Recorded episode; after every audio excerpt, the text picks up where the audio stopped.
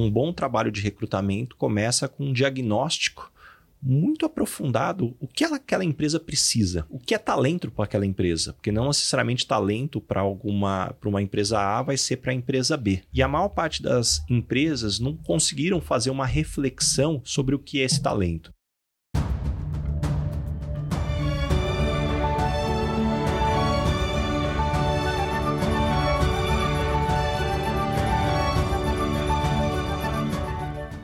Estamos no ar. Me chamo Luiz Guilherme Prioli, sou associado do IFL São Paulo e seu âncora aqui no podcast Acendendo as Luzes.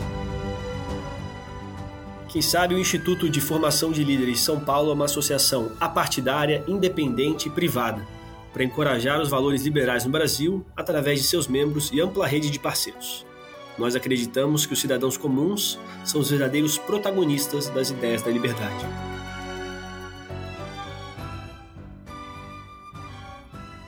Hoje de co-host comigo à minha esquerda tenho Flávia Sato, gerente de posicionamento de marca do IFL São Paulo, é sócia da Academia Soul, editora especializada em aprendizagem socioemocional na educação básica, com mais de 2 milhões de estudantes. É especialista em mindfulness e liderança pela NYU e inteligência emocional pelo Einstein. Bem-vinda, Flá. E Maiara Correia, que é gerente de podcast do IFL São Paulo e fundadora CEO da Proxy, empresa de consultoria especializada em gestão de projetos, compliance, gestão de riscos e auditoria interna. Após seu MBA em finanças pela FGV São Paulo, atualmente está em formação para atuação em conselho. Já formei. Formada, né? Verdade. Atualização. Atualizado. E o nosso convidado especial do dia, Ricardo Basaglia, que é mestre em administração de empresas pela FGV, com extensão em Behavioral Science of Management pela Universidade de Yale. Iniciou a carreira na área de tecnologia, atuou em projetos de transformação digital em grandes corporações, mas descobriu que sua grande paixão estava em transformar a vida das pessoas. Por isso ingressou na Michael Page em 2007 e 16 anos depois atua como CEO liderando as operações da Michael Page no Brasil. Após de mais de 10 mil entrevistas, cafés e reuniões, Ricardo escreveu seu best-seller Lugar de Potência, que também virou um grande podcast, impactando milhares de pessoas diariamente. Ricardo, muito obrigado por você estar aqui gravando esse podcast com a gente. Sua presença no jantar ali, sem dúvida, agregou muito. Eu me lembro ali de estar anotando todas aquelas suas fórmulas que você passava. E uma das coisas que eu, eu queria começar perguntando para você, porque sua trajetória é muito, muito legal, é como que você entrou nesse mundo de recrutamento? Como que você porque você se formou, você tem esse passado em tecnologia, né? E depois você foi para recrutamento e você cresceu dentro dessa empresa multinacional. Como que foi esse, esse caminho? Bom, primeiramente, LG, obrigado pelo convite. Um Pô, prazer. prazer é aliás, um privilégio estar aqui contigo, com a Flá, com a Maia aqui, nesse podcast aqui que eu acompanho, tanta gente bacana passando por aqui. A minha carreira na Michael Page, eu poderia começar dizendo que quem hoje me vê falando de carreira e liderança talvez possa ter uma falsa impressão que eu sou o exemplo de alguém que soube planejar carreira carreira. Mas eu sou exemplo de alguém que não soube planejar carreira. Não talvez da forma tradicional. Como assim? Eu costumo dizer que antigamente o plano de carreira ele estava muito mais para aquele GPS Garmin, aquele antigo de rotas fixas, que não importa uhum. o que acontecesse, aquela era a rota. Você escolheu aquela área, você vai trabalhar naquela área. Hoje eu costumo dizer que qualquer plano de carreira está muito mais para um Waze. Você vai ouvir o recalculando várias vezes, hora ou outra vai dar um frio na barriga. E isso Legal. foi o que aconteceu comigo puxa, aos 20 e poucos anos de idade eu tinha convicção que eu ia ser um programador, porque eu era extremamente tímido, então meu sonho era trabalhar num data center falando com o menor número de pessoas. e aí, ao longo da vida, você vai se conhecendo e vai percebendo que algumas referências ou talvez alguns rótulos que você tinha não necessariamente te definiam. E foi o que aconteceu comigo. Eu tive a oportunidade, depois de ter na área de tecnologia, eu fui para a área comercial, comecei a me encontrar, até uhum. que eu recebi o convite para fazer uma entrevista na Michael Page como um candidato a gente hoje, com 200 headhunters, a gente entrevista 6 mil pessoas por mês, então é muita Caramba. gente. Muito e o headhunter, muito hábil, ali naquele momento, falou: Puxa, você não pensou em vir para esse lado da mesa? E eu não tive dúvidas. Na hora que ele me falou, me fez esse convite, a primeira resposta foi: não, você não entendeu minha carreira, eu já estou perdido. Você quer me levar para outro lado? Você tem que fazer o meu placement. É, e aí, depois, com muito mais conversa, com muito uhum. mais entendimento, isso acabou me abrindo uma oportunidade de ter me encontrado profissionalmente, fazer o que me deixa feliz. E eu acho que esse é o grande ponto, né? A gente toma decisões na nossa carreira muito cedo sobre o que a gente acredita que a gente vai fazer ao longo da vida. E uhum. essas decisões, eh, você tem dois grandes desafios. O primeiro, que para você ter uma boa decisão, você precisa ter autoconhecimento. E dificilmente com 18, 19 anos você se conhece o suficiente para entender no que você é bom ou no que você acredita. Eu achava que eu era muito tímido. Mas, na verdade, certo. depois, com o tempo e os cabelos brancos, o que, que eu aprendi? Eu fui criado por um pai muito tímido e aquela era a minha referência. Sim. E por muito tempo eu acreditei que eu era tímido. E depois eu fui descobrir um outro lado. E o segundo aspecto, depois do autoconhecimento, é saber olhar o cardápio. Eu sou de São José do Rio Preto eu nem sabia que existia a profissão de headhunter. é, num, nunca tinha visto um headhunter. Depois, uhum. quando eu mudei para São Paulo, depois de formado em tecnologia, que eu fui aprender que existia essa profissão. Então, uhum. acho que o autoconhecimento cardápio, e a partir daí, entrando na Michael Page em janeiro de 2007, foi talvez a decisão mais acertada de carreira aí que eu pude me encontrar e ser feliz fazendo o que eu faço.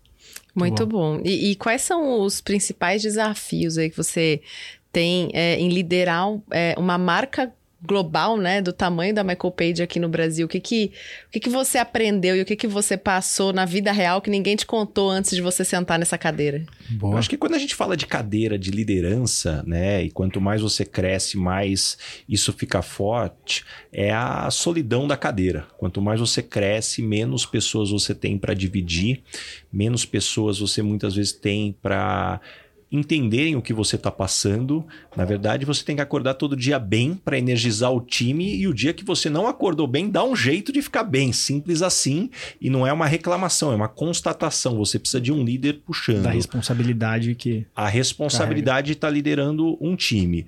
A gente aqui no Brasil, a gente é líder no Brasil e na América Latina também. Então, quando você assume uma cadeira de uma empresa que já é líder, você tem uma responsabilidade adicional de falar assim: olha, é daqui para frente. Qualquer Exato. coisa menos não está dando certo. Então, uhum. essa ambição também foi muito importante também entender essa responsabilidade, mas talvez eu tenha o privilégio de hoje o setor que a gente atua, eu costumo dizer que a Michael Page tem uma série de características positivas, mas a gente tem um defeito grave que é a gente não corrige. Qual? Que todas as pessoas muito bacanas com perfil para ser headhunter, a gente ao invés de indicar para os nossos clientes, a gente contrata para a gente. Então, com isso, olhando aí um pool de 6 mil aí executivos por mês, a gente tem a oportunidade de estar tá trazendo muita gente bacana. E eu acho é. que quando você tem um time muito bom, isso te motiva todos os dias. Te motiva a, a se desenvolver, te motiva a aprender com eles, te motiva a ser desafiado. Então, acho que isso, sem dúvida nenhuma, traz uma oportunidade gigantesca. E você só tem problemas bons, né? Quando você tem gente boa na equipe. Definitivamente. É. Eu acho que é, quando você tem gente boa, o que você tem que fazer é acordar todos os dias e falar assim: como é que eu vou desafiar essa Exato. pessoa? Como é que eu vou dar pista para essa pessoa? Como é que eu vou fazer para que essa pessoa se sinta escutada? Porque uhum. talvez seja um dos grandes desafios. Muito se fala hoje sobre, puxa, como lidar com novas gerações, mas tem um pouco da essência humana aqui que é fundamental. Tem um, uma frase que eu acho que o Alex Hormozzi, que é um americano, que ele falou que é para você liderar essas grandes pessoas, primeiro você tem que se colocar como uma pessoa que inspiraria a liderança nessas grandes pessoas, né? Porque é, é muito importante. Acho que a Flala tem uns pontos interessantes para falar assim sobre essa hum. parte de liderança e inteligência emocional para essas coisas. Pode ser. Eu fiquei, na verdade, curiosa. Dei uma olhada no que você posta de conteúdo, né? Dei uma estoqueada em você. Que medo! mas, eu veredito é... mas eu achei interessante porque tem uma pergunta que parece um pouco trivial, assim, que sempre fazem para pessoas que trabalham com liderança, que é aquela questão do perfil de líder nato versus um perfil de líder hum. que é desenvolvido, né? E eu vi um pouco do seu ponto de vista sobre né, não, não acreditar mais tanto, talvez, em, em liderança nata, mas eu queria entender de você, hoje sendo líder de uma grande organização e trabalhando com muitos líderes, né? Você headhunt aí de muitas pessoas uhum. que estão super bem colocadas no mercado. Quais são os pontos, assim, essenciais para desenvolvimento de liderança? O que, que, você acha que é key, assim? Ótima pergunta, Flá. O que eu entendo é que quando a gente fala de liderança nata, por que, que a minha resposta é que eu inicialmente não acredito? Porque eu acredito que existem tantas habilidades que formam um líder que dificilmente você vai nascer com todas elas. O que normalmente a gente cai na armadilha de acreditar que uma pessoa é um líder nato quando ela tem uma boa comunicação, quando ela tem uma atitude de efetivamente querer estar à frente, só que ainda assim faltam algumas habilidades que são importantes. Por exemplo, eu vejo muitas vezes alguns líderes que são muito bons em comunicação, só que são muito ruins em planejamento. E aí eles querem conduzir uma reunião importante só no planejamento e vir aquele somebody love e efetivamente não vai funcionar em alguns momentos. Então, por isso da minha preocupação de falar que, puxa, cuidado com a expressão, puxa, essa pessoa já nasceu líder. Pode ter nascido com uma boa comunicação, com uma boa atitude, mas ainda assim vão ter muitas coisas para serem desenvolvidas. Depois, o segundo elemento é que eu, particularmente, não acredito em pessoas extraordinárias. Eu acredito em pessoas comuns que são capazes de se desenvolver em se esforçar bastante, trabalhar muito e aí sim entregar coisas extraordinárias, mas uhum. ainda assim são pessoas comuns. E esse para mim é um elemento importante. Mas para não escapar da tua pergunta sobre as habilidades mais importantes, se eu tivesse que escolher uma habilidade só para o líder, eu diria, eu diria que é o poder de escuta. É a famosa escutatória né? Como o Rubem Alves já escreveu, ele na época colocou da seguinte forma: eu vejo muitos cursos de oratória, mas infelizmente nunca Sim. encontrei um de escutatória. Então é falta é, a nossa habilidade de escutar, escutar não só com os ouvidos, mas também com os olhos e principalmente com o coração, sem julgamento. Uhum. E um líder que não escuta, para mim é um piloto de avião que não tem painel. Ele está simplesmente olhando pela janela no feeling e ninguém quer voar com o piloto dessa forma. E sem dúvida nenhuma, a gente pode adicionar aqui, daria para fazer uma lista grande, mas talvez me atendo aqui uhum. aos pontos principais: discernimento. Porque no final o que você está esperando um líder é capacidade de tomar decisão com base em tudo que vai aparecendo e a partir daí esse líder ele tem a capacidade de enxergar o todo, como é que você mitiga pontos cegos e vaidade e ego que normalmente é o que faz com que os líderes tomem decisões ruins. Vaidade e hum. pontos cegos. E, vo, e, você fala bastante também, né? Eu assisti também, também fiz minha investigação. é, você fala da diferença de soft skills e people skills.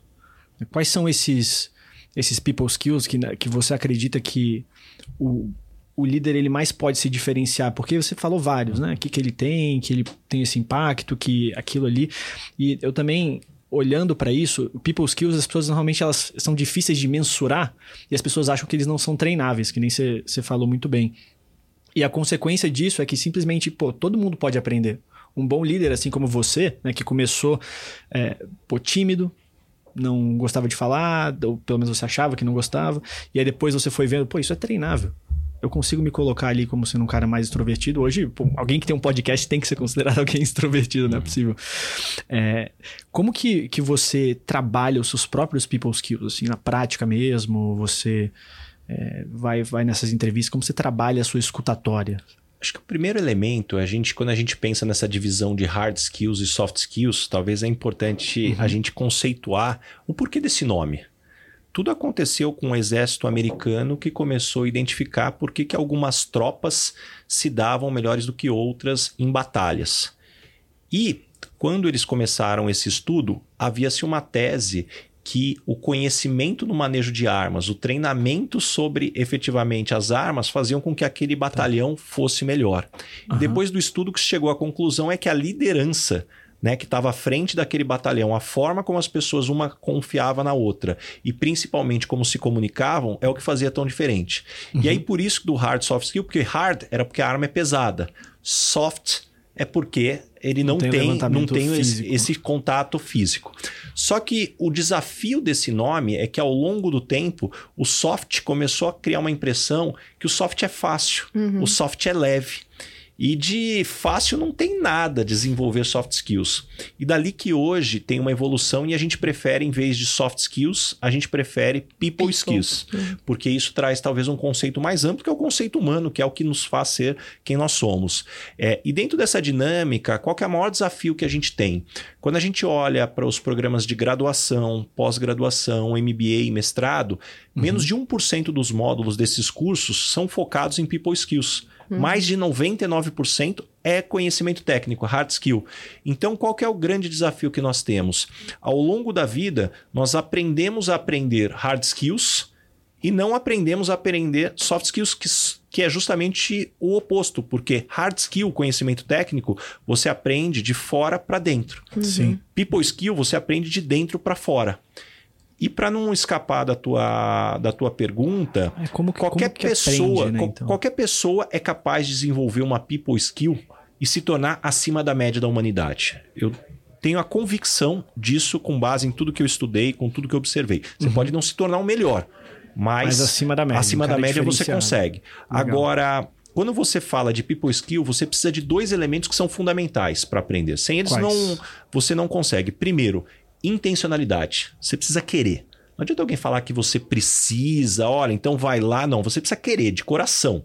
Aham. E segundo, é colocar em prática. Não tem como você aprender uma people skill sem sair da sua zona de conforto e colocar em prática. Ah, eu vou agora, eu sou tímido, então eu vou agora ler um livro de oratória e vou sair falando bem. Não vai rolar. Eu sou desorganizado, eu vou ler um livro sobre organização e vou me tornar organizado. Não vai dar certo. Então, esse é um elemento importante para a gente colocar em prática e executar. É, isso é muito bacana. Inclusive, enquanto estava falando, me veio um, um depara na minha cabeça muito relacionado ao tema de ética, né? De que integridade, que dizem. É, é, é muito comum a gente ver as pessoas, ah, ética se aprende em casa, né? Mas é, é- ela é educável, né? A gente consegue ensinar para as pessoas da mesma forma que as pessoas que aprenderam em casa também conseguem desaprender se elas estiverem num ambiente não propício, né, para isso. E até puxando as, as perguntas do, da- do estoque, porque eu também dei a minha. Ah, não, eu não dei estoque porque eu já sigo, enfim, eu sou fã da dona Ângela. Total, então. é, a pergunta que eu quero fazer relacionada às redes mesmo é muito mais é, pensando no trabalhar com a cabeça abaixada, sem fazer espuma. E a- a- o momento que a gente começa aquela é, autopromoção que hoje em dia, né? Não sei como que a gente pode chamar isso de. É, marketing pessoal, né? Que o pessoal tem falado bastante agora. É, como a gente encontra o equilíbrio e o momento certo para levantar a cabeça, né? Do, do- sair um pouquinho da, da nossa zona ali para começar a comunicar. Como foi o processo para você de, de aparecer um pouquinho mais nas redes? E, e hoje parece uma coisa super natural, mas eu imagino que não começou da forma que tá hoje, né? Puxa, Maia, posso te dizer que. Eu vou começar dando essa resposta, aliás, sem falar de rede social, depois a gente pode entrar Sim. nisso. E primeiro no elemento que talvez muitas pessoas ficam em dúvida. Puxa, para crescer eu tenho que ser político, Aham. para crescer eu tenho que ser puxa-saco no extremo. E, e é muito importante a gente saber diferenciar que eu não tenho a menor dúvida que ser puxa-saco, você ser falso, isso não vai te levar a lugar nenhum e se levar a algum lugar você vai cair depois. Agora, existe uma diferença entre você saber estabelecer relações de confiança. Porque se a gente pensar numa empresa onde as áreas precisam se falar, os processos precisam se conectar, não tem muito segredo. Quando alguém que você conhece e confia te pede alguma coisa na empresa, o que, que acontece? Normalmente você faz sem pensar duas vezes. Quando alguém que você não gosta, ou não confia, ou não conhece te pede alguma coisa, normalmente o que você faz? Usa as regras e a burocracia da empresa para explicar por que você não vai fazer ou porque vai demorar para fazer. Então, primeiro, estabelecer relações de confiança traz performance. Sim. Segundo, ninguém promove alguém que não confia. Se eu não confio em você, eu não vou te promover. Não é só sobre entrega, é Claro. sobre. Até porque quando eu promovo alguém, eu estou colocando o meu nome em jogo para que essa pessoa Seu selo, né, efetivamente, aprovação. exatamente, tenha a minha recomendação ali. Então, esse daqui. Terceiro, se você não fala o que você pensa, o que você acredita, você não consegue ter mais pessoas engajadas com você nos projetos que você estiver liderando ou no que você estiver buscando de soluções. Então, eu acho que tem uma, uma, uma divisão muito importante de você se posicionar, porque seria muito bom se todos os líderes da empresa tivessem um chip que fica dentro da sua cabeça, vendo tudo que você pensa, como você está comprometido, como você está esforçado, ou uma câmera, pelo menos que filmasse tudo que você está fazendo. Mas essa câmera não existe. Sim. Então a gente tem que entender que, dada essa limitação, é importante também que a gente faça o nosso papel. Agora, de novo, tudo isso que eu estou falando não tem a ver com puxar o saco, não tem a ver com não ser verdadeiro. Já redes sociais eu já acho que é outro, outro papel. É como você quer posicionar, construir uma imagem com algum objetivo. Simplesmente ficar se promovendo e, com todo respeito, orcutizar o LinkedIn, o LinkedIn tá feio o que tá acontecendo lá. Puxa, não, você não vai construir nada de valor simplesmente com posts rasos, só tentando se autopromover. Uhum. É, tem um, um- também um outro conceito que eu vi que é assim, produzir conteúdos one of one. Ou seja, aquele conteúdo que só o Basaglia poderia produzir, né? Aquele conteúdo que não é tipo, ah, vou fazer uma análise genérica sobre a Apple. Pô, todo mundo aqui pode fazer uma análise sobre a Apple, mas não contar ali o, uma vivência que você teve entrevistando fulano de tal empresa e como aquilo, né? Você, você fez um placement específico num cara que levou a empresa para outro patamar. Como que é esse cara? Isso aí é um conteúdo que só você poderia ter feito porque aquela coisa só aconteceu com você. A experiência, né? É. As pessoas que falam não do do o que você deve fazer, mas como eu fiz. Hum. Eu acho que isso é, assim, é uma das coisas que quando você fez esse, esse passo para as redes sociais, já te trouxe muita autoridade. Né? Porque você não tá ali, aquela pessoa falando assim, ah, você tem que fazer isso, tem que fazer. Não, ó como eu fiz aqui, ó como eu sou, ó como as coisas que eu já conquistei, você vai fazendo, você já você traz essa autoridade, né? Se carrega. Mas é interessante que quando eu comecei a produzir conteúdo para redes sociais, primeiro que não foi super planejado. Basicamente, eu estava voltando da, da extensão do meu mestrado. É, você comentou de Yale e teve a outra extensão que eu fui fazer em Shanghai, em Fudan, estudar as diferenças de liderança oriental e ocidental. Pô, e, aí, quando, também. e aí, quando eu voltei, isso daqui estava na minha cabeça, eu compartilhando esse conteúdo com alguns amigos que já estavam no digital, por acaso, alguns deles que estavam na roda, e falaram assim: puxa, Bas, acho que você deveria compartilhar é, esse conteúdo na internet, em rede social. Puxa, tem um novo mundo acontecendo, quem chega primeiro bebe água limpa. E eu comecei produzindo conteúdo. Certo. Só que quando eu comecei, é muito interessante que todos os gurus de Instagram, assim, cravaram com convicção: teu Instagram não vai dar certo. Sério mesmo? Por que, que eles falavam que não ia dar certo? Baza, você não faz vídeo, você faz um monte de texto, você não expõe a sua vida pessoal, você não ostenta. Puxa, isso daí não é o que faz crescer número Caramba. de seguidor. De novo, aquelas regras daquele momento ali, aquelas isso foi verdades quando, absolutas. Quando você começou? 2000? Isso foi início de 2019, janeiro, Depende fevereiro de 2019. Também, que atrair, né? Então, mas aí foi justamente o que eu fui descobrir. Falei assim, primeiro, qual é o público que você quer atrair? Segundo, gente, o meu público está trabalhando. Ele não consegue ver vídeo, às vezes ele está ali na empresa. Segundo, o que ele gosta, ele quer dar print. Se é texto, dá para dar print. Uhum. Vídeo não dá para dar print. Demais. E aí depois eu fui descobrir que é, é, é justamente o que era o, o, a anti-receita foi justamente o que dava certo com o, o público que, que, eu queria, que eu queria atingir. Uhum. Pô, legal. Legal. E acho que você deixou essa, essa palhinha da liderança ocidental versus oriental. Fiquei interessada também. É, qual que é Qual que, quais, quais são os seus principais pontos nesse tema? Eu acho que, não, primeiro, que não dá para colocar tudo numa caixa. Total. Porque se a gente falar liderança Oriente, ocidental, Ocidente. puxa, então quer dizer que franceses, vamos colocar todos os líderes da Alemanha, é. americanos e brasileiros são iguais. Uhum. Não dá. É. Então é engraçado que a sensação que eu fiquei é que esse curso ele tem essa chamada, porque é muito bacana, né? Uhum. Como despertou Boa. o interesse de vocês, mas tem que tomar o cuidado. Puxa, na Índia você tem uma influência das castas ainda muito forte. Uhum. Se for olhar no Japão, muitas empresas tradicionais, elas ainda contratam os profissionais pelo tipo de sangue. Se você é o A, você é o disciplinado, o O mais criativo, o B toma cuidado. Tem um documentário da BBC falando sobre o perfil sanguíneo, Sério? exatamente. Nossa, eu e, e, o O positivo é o quê? É mais criativo. Eu sou yes. disciplinado. É, eu sou criativo. E, e aí, criativo então, e dentro dessa dinâmica, até alguns aplicativos, esse não é na, na, no Japão. Agora me fugiu qual é o país aonde o match do Tinder é também por tipo sanguíneo. Então, assim, Caraca. você começa a ver algumas, é, é, algumas verdades assim, né? né? Ou crenças de alguma dinâmica, da mesma forma como é, na Índia você tem a questão da, das castas muito forte, que isso uhum. vem diminuindo, mas ainda existe. Então a grande verdade é, é, que o mundo não é tão plano como Thomas Friedman escreve, né? Uhum. Existem muitas particularidades e eu acho que é esse cuidado que a gente tem que ter aqui efetivamente para também, não é porque uma pessoa vem daquele país que você também já coloca um rótulo nela e fala, ela é dessa forma. Eu sou brasileiro, se me chamarem para jogar futebol vão tentar tirar meu Somos passaporte dois. brasileiro, porque eu não sou o exemplo de alguém que sabe jogar futebol. Então, Nem acho eu. que esses são os principais pontos. Entendi. Então você tem essas peculiaridades bem grandes assim entre cada um, que é muito importante mesmo de, de diferenciar. E até o entendimento, né? A gente estudou um caso que foi muito é, é interessante do cuidado que se tem que ter com essas questões culturais. Foi se falado de um caso da L'Oréal, que uhum. quando chega na China, eles para ganharem mercado, o que, que eles fazem? Eles trazem uma base que é, é um. Uma base, não, desculpa, um bronzeador, que era algo que a L'Oréal tinha de muita qualidade para que ganhasse mercado.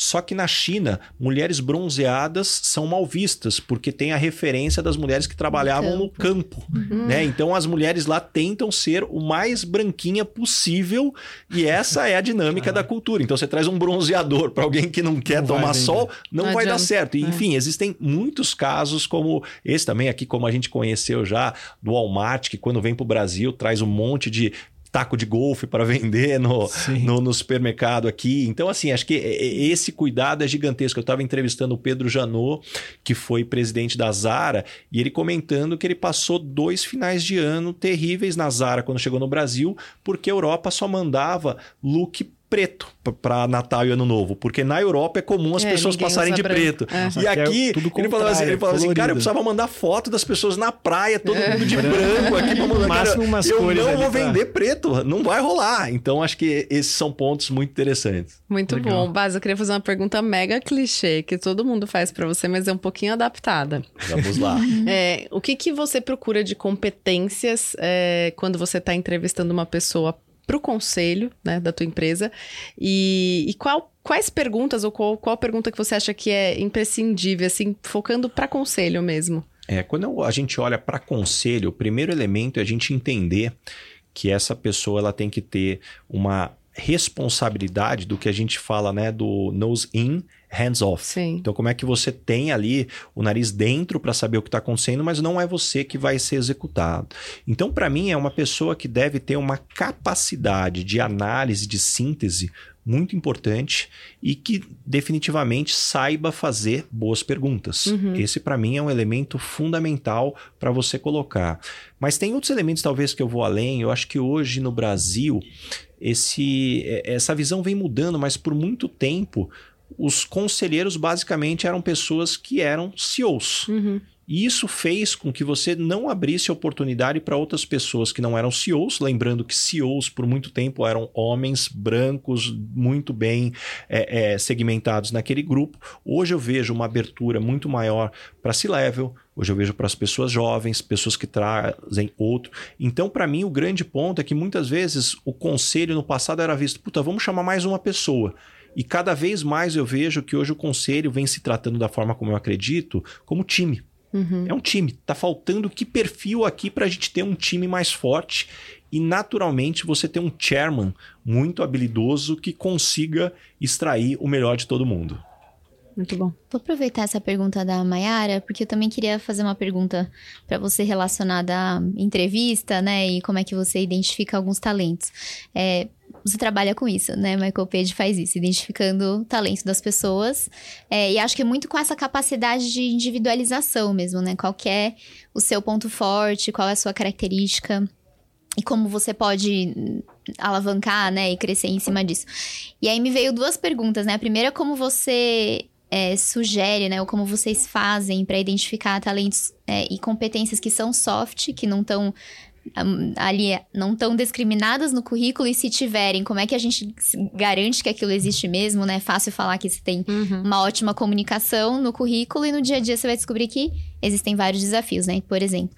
E uma segunda pergunta relacionada a isso, como é que você, é, como é que vocês, né, identificam que uma pessoa, um líder, tem essa capacidade de competência, né, de identificar específicos talentos, né? Que eu acho que um headhunter tem que ter, uhum. headhunter, né? Tem que ter exatamente essa competência de entender o que, que a pessoa está fazendo de melhor, assim. Então, essas duas perguntas é, relacionadas. Talvez eu vou começar por uma terceira pergunta que eu vou tomar a liberdade de adicionar aqui. quer dizer que quer começar dizendo que não existe bala de prata. Uhum. Não existe alguém que seja bom para todas as posições. Não, alguém, não existe alguém que seja bom para todas as empresas. Então, um bom trabalho de recrutamento começa com um diagnóstico muito aprofundado o que aquela empresa precisa uhum. e o que é talento para aquela empresa, porque não necessariamente talento para alguma para uma empresa A vai ser para a empresa B. Uhum. E a maior parte das empresas não conseguiram fazer uma reflexão sobre o que é esse talento. E aí, para quem está nos escutando, já vou deixar uma dica super simples. Faz uma reflexão. As pessoas que vêm dando muito certo na sua empresa, vêm dando certo por quê? Que habilidades que essas pessoas trazem, ou experiência, que perfil. E as pessoas que não deram certo na tua empresa historicamente, não têm dado certo por quê? Uhum. E garanta que esse diagnóstico seja transformado em ferramentas para o processo seletivo. Uhum. Lembrando que um processo seletivo ele vai ter três pilares, normalmente. Primeiro, uma boa entrevista, por competência. Hoje fala-se muito também sobre entrevista por valores. Então, como que você extrai realmente é, é, o que aquela pessoa traz. Segundo, que testes você pode aplicar, se for uma posição mais técnica, um teste técnico, mas também, talvez, eventualmente, você pode fazer um assessment. Hoje eu gosto muito da ferramenta Rogan, eu acho que ela te traz uma profundidade maior do que é, algumas ferramentas mais é, é, tradicionais, como talvez o DISC, o MBTI, só que, claro, ela também é mais cara, então não dá para você usar para todos os perfis. Uhum. E o terceiro elemento, referências. Então, como que você tira referências? E aí, tirar referência não é só ligar para quem o, o, candidato ou a candidata passou, é como você usa o seu networking para chegar em pessoas que uhum. possam confirmar se aquelas outras referências, o que foi falado, tem coerência. É. Porque uhum. eu costumo dizer que não tem referência boa e ruim tem referência que é incoerente e aí isso traz dúvidas. Sim. Porque se está todo mundo dizendo que aquele profissional, em momentos de estresse, ele pode se tornar é, menos colaborativo, e você tem um diagnóstico correto e ainda assim você decide contratar um profissional, você sabe o que você está contratando Sim. e você deveria ter um plano para lidar com aquele ponto, já que não existe um profissional que seja perfeito. Sempre vai ter você algum ponto. Risco, né? Exatamente. Então, essas três ferramentas da entrevista, do teste e depois das referências é buscar uma coerência entre o que você identificou. Eu acredito que apenas uma. É, é, uma ferramenta isolada ela não é suficiente. Sim. Da mesma forma, Baza, qual que é a pergunta matadora que eu deveria uhum. fazer para as entrevistas? Né? Isso parece aquela, a, aquele teste lá para vendedor, me vende essa caneta azul, né? É. Um negócio genérico, né? Ah, mas aquela é. pergunta do por que, que alguém não gosta de você é muito então, boa. Então, mas aí ah, você começa a ter para o que você quer buscar. Então, por exemplo, você citou essa que eu gosto de fazer. Né? Quando as pessoas não gostam de você, normalmente qual é o motivo? Exato. Que eu quero identificar como é que essa pessoa se identifica. Puxa, o que, que você tem mais orgulho do que está escrito no seu currículo? Isso dá, me dá pistas de valores. Uhum. Puxa, é, é que fatores da sua história fazem você ser quem você é hoje. Isso me dá pistas de aprendizado, de uhum. perrengue que a pessoa passou. Então, eu acho que aí você vai montando quebra-cabeça, mas não tem uma pergunta assim, ah, não, essa pergunta isolada, ela consegue uhum. trazer é, tudo que você precisaria. Essa questão de referência que você falou, eu acho que vale um ponto que é relevante para a cultura brasileira. Brasileiro muito dificilmente fala mal de alguém na hora que você vai receber uma referência. E eu já, já aconteceu comigo mais de uma vez, de eu pedir referência de um profissional, receber uma referência positiva, contratar dá errado. E aí eu fui dar o feedback pra pessoa falar, putz, aconteceu isso, isso. Ah, ela sempre fazia isso, realmente é complicado. Eu, poxa, mas por que você não me falou a primeira vez, né? Eu acho que é muito da cultura brasileira isso, né? E aí a, eu vou deixar uma dica aqui, a habilidade da gente saber fazer boas perguntas para as referências Exato, também. Exato, é. Então, normalmente quando eu peço referência, sim, é comum, começa a vir só coisa boa. Tem que cercar, E aí, né? normalmente, eu dou aquela provocada. Bom, mas sabemos que ninguém é perfeito. Se tivesse que escolher um ou dois pontos que essa pessoa poderia melhorar, o que, que você me deixaria aqui de pontos? Aí você já começa é. a entrar Nossa, ali. Total. Você trabalharia com essa pessoa novamente?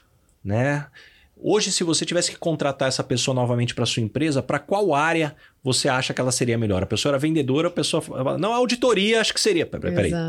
tem alguma incoerência aqui. Estou contratando exatamente para aquela posição ou um nível acima? Sim. Não, estou tendo que mudar de área, então não teve um encaixe para aquela posição. Então, de novo, você vai juntando as tem peças que do quebra-cabeça. É, eu vi, eu vi em algum lugar, né, que analisando assim, a, por que, que as palavras, normalmente, quando você vê alguma série ou filme de mágica, a pessoa ela sempre fala uma palavra e acontece alguma coisa, né? E as pessoas estavam ali naquela análise ligando a palavra a essa parte de abertura, né? Aquela mais famosa abracadabra. Então, quando você fala uma palavra, ou seja, a pergunta certa, você consegue abrir da pessoa certas informações ali que você não sabe. Então, você está uma pergunta de conseguir extrair uma, uma informação super valiosa da, da pessoa ali que você está que você tá procurando. Então, é algo que eu, eu sempre tento. E essa parte de você pedir referência é muito engraçado, porque eu veio aqui na minha cabeça o jantar que a gente teve com o Federico Grosso. Né, que é também do IPO com você. Uhum, isso da Adobe. Isso, da Adobe.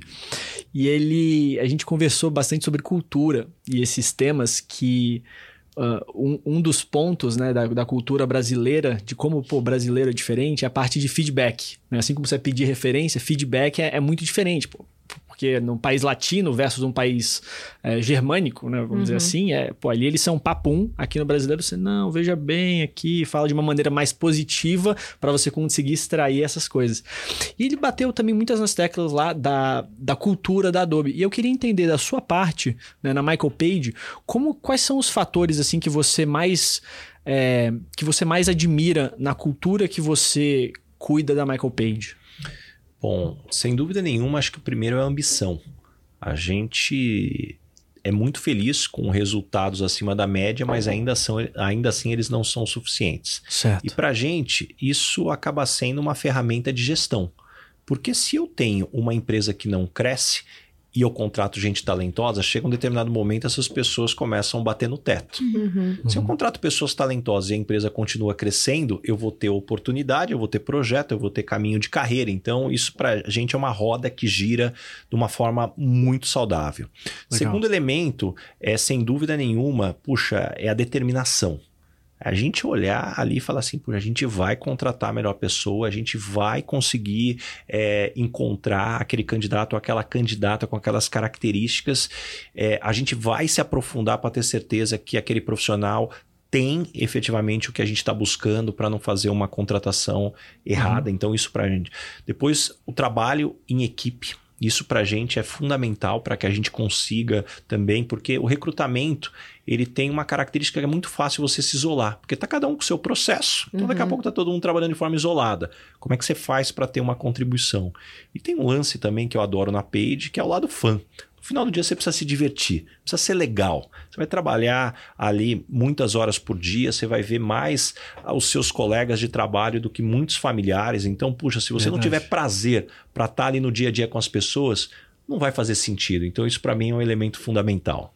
E quais são os rituais que você emprega para lidar com esses atributos, né? Porque todo líder tem rituais. Seja um ritual ali de feedback, seja um ritual. Quais são os rituais que você, como líder, emprega na Michael Page, com as pessoas diretamente com você, para garantir que isso se mantenha numa vai, ever-growing corporation? Uhum. Bom, deixa eu começar do macro para o micro. A gente tem um All Hands que é feito quinzenal, que nós chamamos do Monday at Page, que uhum. ele é virtual, então é com a empresa, com todos os escritórios do Brasil. Então isso é importante, é onde a gente seleciona os temas que a gente quer falar, que são importantes para todas as pessoas. Uhum. E a gente tem depois um encontro virtual uma vez por mês com todas as lideranças, onde também a gente leva os recados. Eu tenho uma reunião de bot com os board members do Brasil que reportam a mim é, uma vez por mês. É uma reunião de quatro horas, onde a gente seleciona os assuntos estratégicos que a gente vai tratar, Legal. o acompanhamento de resultados. É, eu tenho depois as reuniões individuais com os meus reports, onde eu tenho a cada 15 dias, onde eu vou avaliar efetivamente como estão as metas, as entregas, mas também o desenvolvimento de cada uma dessas pessoas, como que elas estão, onde precisam de ajuda.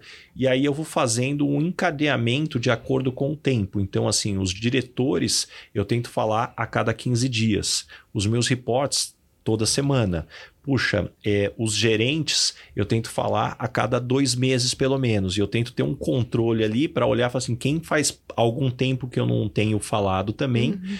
Então, tudo isso é sobre reunião, organização e rituais. Depois começam a entrar elementos de reconhecimento.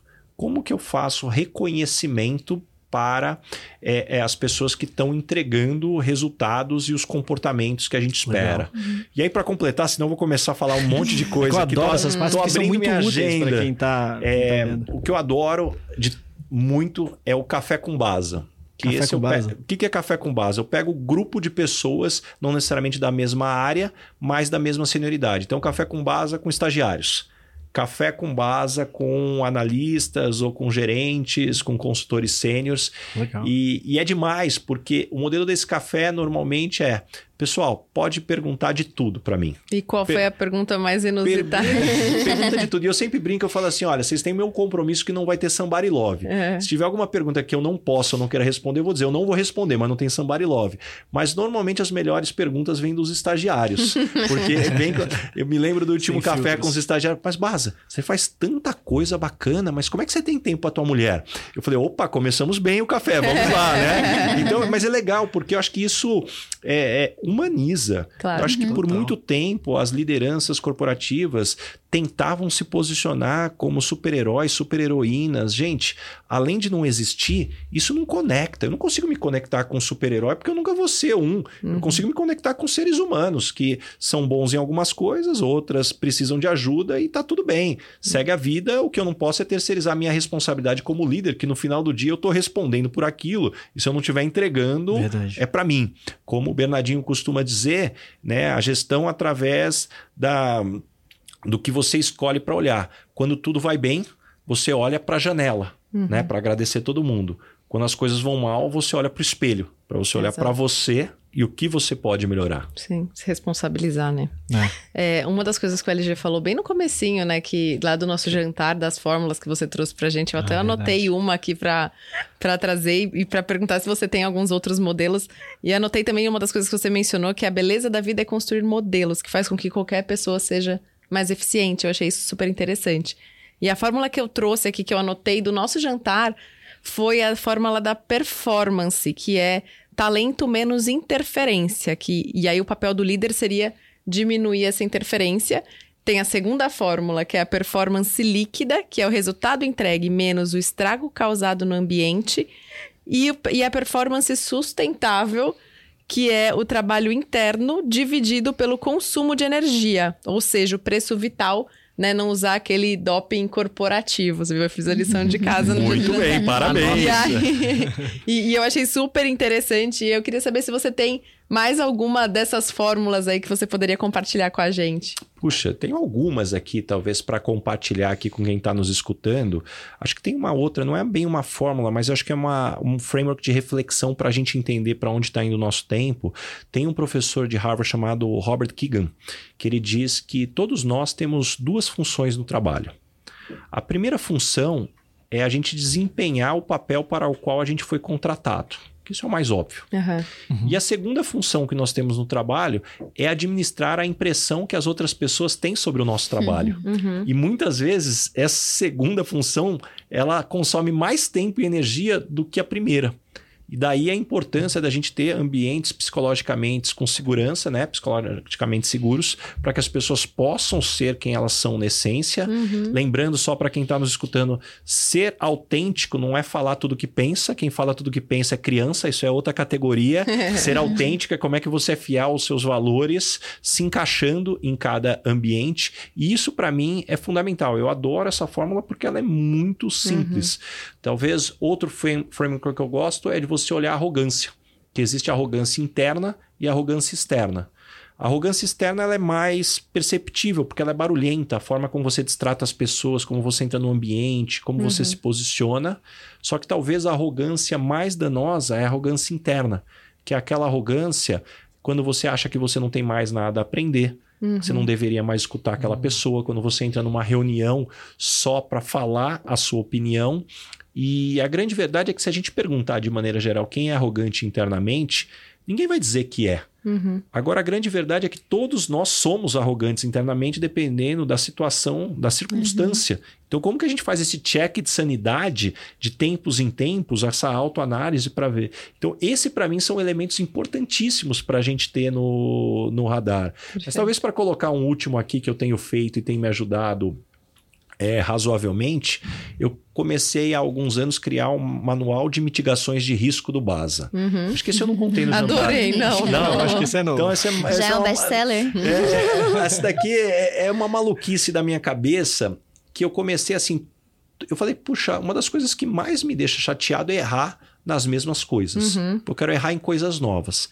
E agora, toda vez que eu, numa reflexão, eu vejo que eu errei em alguma coisa, eu vou lá no meu Evernote, que eu gosto de anotar lá, e coloco: puxa, vou ter a conversa dura com alguém, então tem esse item. Aí eu coloco bullet points embaixo. Você já fez o seu check de emoções? Você está com raiva da pessoa? Você está uhum. influenciado?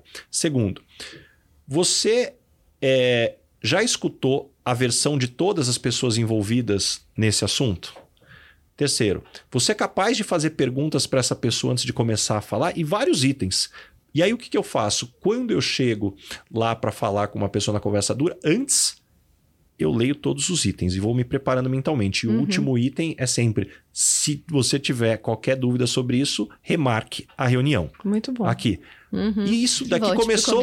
É, e volte para o começo. Parte de programação. E, if, tanana, é, é. Isso começou a evoluir até para churrasco da família. Vai ter uhum. churrasco da família. Primeiro Lembre-se que as pessoas são diferentes. Lembre-se que algumas pessoas têm opiniões fortes. Uhum. Lembre-se que isso, lembre-se que aquilo. Cara, isso me ajudou me portar melhor nas reuniões familiares também. Uhum. Então, acho que a hora que a gente começa a entender como a gente funciona, a gente tentar aqui não cometer os mesmos erros. Posso aproveitar esse gancho que você comentou sobre arrogância? É, acho que você, agora falando mais sobre os seus manuais e fórmulas, tem uma pista aí da resposta, mas eu queria que você elaborasse um pouquinho mais. É, eu vi você comentando que você acha que um superpoder que as pessoas têm é a autoconfiança. Qual que é a linha tênue, assim, entre autoconfiança e arrogância? E como é que a gente pode fazer o que você chamou de sanity check, né? Como é que a gente mesmo co consegue identificar quando a gente está sendo autoconfiante demais, que pode beirar arrogância, ou quando a gente realmente precisa estabelecer o que a gente consegue, o que a gente é competente, qual que é o lugar ideal, assim, que você acha? Puxa, primeiro que eu acho que essa linha é muito tênue, você está corretíssima, mas eu gosto muito de uma definição que autoconfiança não é você entrar num ambiente e se achar superior às outras pessoas. Uhum. Autoconfiança é você entrar num ambiente e saber que você não deveria se comparar com outras pessoas. Uhum. E sim com, se comparar a si mesmo se você está sendo melhor do que você era ontem. Então, para mim, a autoconfiança tem muito mais com você estar, tá, você com você mesmo, confiante. E para mim, a autoconfiança, ela deveria ter menos a ver com a convicção que você é e muito mais a convicção do que você consegue. Uhum. Quando eu me tornei CEO da Michael Page, eu tinha convicção que eu não estava pronto. Eu estava certo. Mas, por outro lado, eu tinha uma convicção que eu falei assim: puxa, não poderia ter escolhido ninguém que vai trabalhar mais do que eu. Não uhum. teria, poderia escolher mais alguém que vai buscar mais informações do que eu, que vai conversar com mais gente, que vai pedir mais ajuda, que vai fazer ali. E aí eu acredito que eu vou conseguir entregar o que está sendo é, é, esperado. Então, para mim, esse é o grande ponto da, da autoconfiança. E também, vamos lá, gente. Todo mundo tem aquele amigo que fala a verdade na cara. Hora ou outra, vira pro amigo e fala: e aí? Aonde que eu tô errando? O que, que você me dá de recomendação? A gente precisa ouvir umas verdades também, porque principalmente à medida que a gente vai crescendo, a gente começa a escutar muita coisa que nos agrada apenas. Então, não se afaste das pessoas que falam o que você precisa escutar. Uhum. Tenha essas pessoas por perto tanto fora da empresa como dentro da empresa também. Quem você precisa escutar efetivamente. Todo Muito mundo bom. precisa de feedback. Todo mundo precisa de feedback, não existe nenhuma ferramenta mais eficiente do que o feedback para desenvolvimento de people skill. Não existe. E eu costumo brincar. Você não aceita feedback, tá tudo bem. Só que o dia que você realmente decidir se desenvolver, você vai ter que comprar esse feedback através de uhum. terapia, coach, psicólogo. Você poderia receber de graça. Ali, quentinho, pega e se desenvolve. Não está querendo pegar agora? Depois vai ter que comprar. Depois então, aqui. E é muito que as pessoas me falam: puxa, base, eu quero ser um bom líder. O que, que eu tenho que fazer? Eu costumo usar uma analogia que eu sou de São José do Rio Preto. Se vem algum amigo aqui e fala, Baza, estou perdido, me ajuda a chegar na Avenida Paulista? Eu falo, ajudo. Qual é a primeira pergunta que eu faço para a pessoa? Aonde você está. Uhum. Se você não me falar onde você está, eu não consigo te ajudar a chegar na Avenida Paulista. Uhum. O mesmo vale também sobre ser um líder, um profissional de sucesso, dali o autoconhecimento, aonde você está. Uhum. Muito bom. O Baz, eu falei da outra vez que a gente ia gravar e não marcou que eu ia fazer um momento Dona Ângela, mas eu já assisti o seu centésimo episódio e eu vi que o Ivan Moré fez já isso, então eu fiz um momento Dona Mariângela, que é a minha mãe. Ah, muito bom! eu fiz algumas perguntinhas aqui para trazer para você mais de, de bate-bola. É, qual foi a última coisa que você fez fora da sua zona de conforto? O que, que eu fiz? Pular corda. Eu acho que eu falei isso daí lá no episódio com o Ivan também, que o Fed, inclusive, me deu de presente. Deixa eu dar um passo para trás. O Fed faz personal de pular corda, eu, como bom amigo, fazia bullying nele. E aí. é, o feedback é, é, é, fazia bullying nele. Tá amigo sincero. Eis que eu fiz aniversário e ele me deu aulas de presente com o personal. E eu falei, bom, agora eu tenho que fazer, né? Pô, chato, o cara pagou, pagou o personal. Já, não já tá pago. E da primeira aula eu já me apaixonei, adorei para fazer. Caramba. Só que vocês devem imaginar que alguém de 1,94m que não sabe jogar futebol não é, não é habilidade nata. Terremoto. De, exatamente, de pular. Então isso para mim foi bem, é, é, foi bem desconfortável. Boa. Qual é a música ou livro que mais te influenciou e por quê? Cara, livros como Fazer Amigos e Influenciar Pessoas. Esse livro do Dale Carnegie é, é, um livro escrito, puxa, se eu não me engano, em 1918, 1920, alguma coisa, uhum. ou 31, alguma coisa assim, bem no início do século passado. E para mim é um livro que permanece muito atual. Quem nunca ouviu falar desse livro pode estar tá olhando o título Como Fazer Amigos e Influenciar Pessoas, que coisa mais barata, né? Uhum. Não, gente, esse livro é muito Porque potente. Ele, foi, ele mudou todas mudou. as gerações, né? E para mim, que eu era uma pessoa muito tímida, com zero habilidade de people skills, me ajudou muito a entender o lado humano de falar, puxa, olha só quantas coisas importantes. Então, uhum. aqui sem dúvida nenhum. E música, puxa, eu acho que eu não falei para ninguém, mas uma banda que eu sempre adorei, Engenheiros do Havaí. Eu sei que eu sou julgado por muita gente na hora que eu trago essa informação, mas eu acho que ele tem, eles têm letras muito poderosas e muito profundas, com muita referência na filosofia. Uhum. É, a, apesar de muita gente não gostar, eu particularmente adoro. Legal, Boa. legal. É, qual foi a coisa mais inesperada? Aliás, posso passar um recado ah, aqui? Claro. Gente, quem está nos escutando, se conhece o Humberto Gessinger, fala para ele que o Baza tem sonho de tomar um café com ele, me ajuda com essa conexão. Vai lá, Maia. Vamos ver o quão forte é a rede do IFL. Qual foi a coisa mais inesperada que você aprendeu com um colega de trabalho? Puxa, eu acho que as coisas mais inesperadas ela sempre tem a ver com um ponto de vista que você não imaginava. Blindside. E, exatamente. É, então, assim, para mim, eu acho que é aí que eu comecei a reconhecer o poder da diversidade. Isso não tem a ver com só simplesmente com gênero, orientação sexual, mas pessoas de origem diferente, de é, com histórias diferentes, com vivências diferentes. Isso efetivamente traz um ganho gigantesco. É, uma coisa que eu venho cada vez mais buscando ter convicção é ter a felicidade ao ver que eu estava errado. Uhum. E normalmente isso é muito difícil, né? Porque você fala assim, puxa, não, se eu estou errado, eu fico bravo e eu quero mostrar como eu estou certo. Uhum. Não, vamos celebrar quando eu percebo que eu estou errado e eu pude aprender alguma coisa. Eu acho que isso é de uma beleza de, de evolução muito grande. Muito bom. É, me conta uma verdade que as pessoas não costumam dizer e que, na sua opinião, é fundamental para se ter sucesso. Antes de dar certo, vai dar muito errado. Uhum. Simples assim. Você não vai acertar de primeira. Não vai acertar o bumbum da mosca lá na primeira tentativa. Vai dar errado e a maior parte das pessoas vai ficar pelo caminho não porque não é capaz de atingir, mas porque não tem a resiliência para continuar. Boa, e a última, prometo.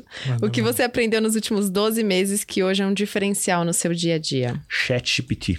Puxa, eu tô cada vez Nossa, mais fissurado no poder que existe de inteligência artificial. E aí o que eu comecei a usar uma, um, alguns aplicativos que eu faço transcription de podcast de YouTube, pego o texto, jogo no chat GPT, começo a compilar informação, faço upload de arquivo do Fórum Econômico Mundial de relatório de 300 páginas, pego o insight e escrevo assim. Puxa, eu, eu tenho conversado muito assim, acho que minha que mulher vai ficar, começar a ficar com ciúmes ali do chat GPT, o, o tanto que eu tenho conversado ali com aquele sistema.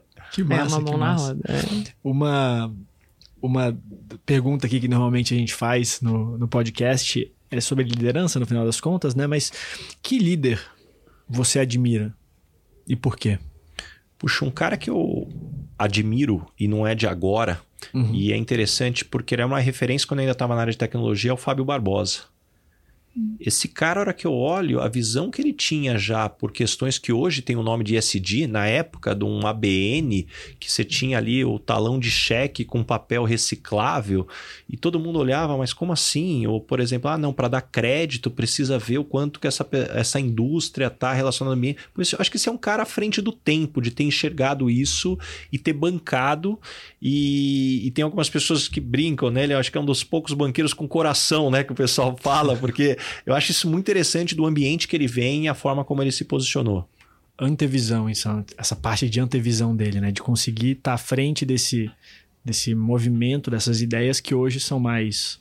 É, acho que hoje é, ela já está numa fase que talvez ela até passou da importância e começou agora daquele é, greenwashing, né? De muitas vezes do ser uhum. extremo, as pessoas mais preocupadas com a propaganda do que efetivamente com o resultado, que aí também é um cuidado. Aqui acho que o pêndulo foi muito para outro lado, a gente tem que puxar ele ali mais ao centro. Entendi, entendi. Baza, onde as pessoas elas podem te encontrar? Tem o seu podcast, Lugar de Potência. Vamos lá, as pessoas me encontram no meu podcast Lugar de Potência, como você colocou. Lá eu entrevisto CEOs, os executivos que eu entrevisto nessa minha jornada como Red Hunter. E eu acho uma história bacana e eu quero contar isso no podcast. Uhum. Me encontram também. É no Instagram, arroba Rick Basaglia, Rick RC de Ricardo, arroba Rick Basaglia. Perfeito. No LinkedIn também, coluna no Estadão. Puxa, aonde me dá espaço para eu poder levar essas ideias? Estamos ali buscando ter o posicionamento. Mais recentemente pulando corda. É, mais pulando corda, exatamente. Você vê um cara pulando corda de 1,94m, provavelmente é um Red Hunter. Mais uma vez, Rick, obrigado. Obrigada. Obrigada é, pela, pela presença aqui, você por estar ouvindo a gente e até a próxima. Obrigado, valeu, gente.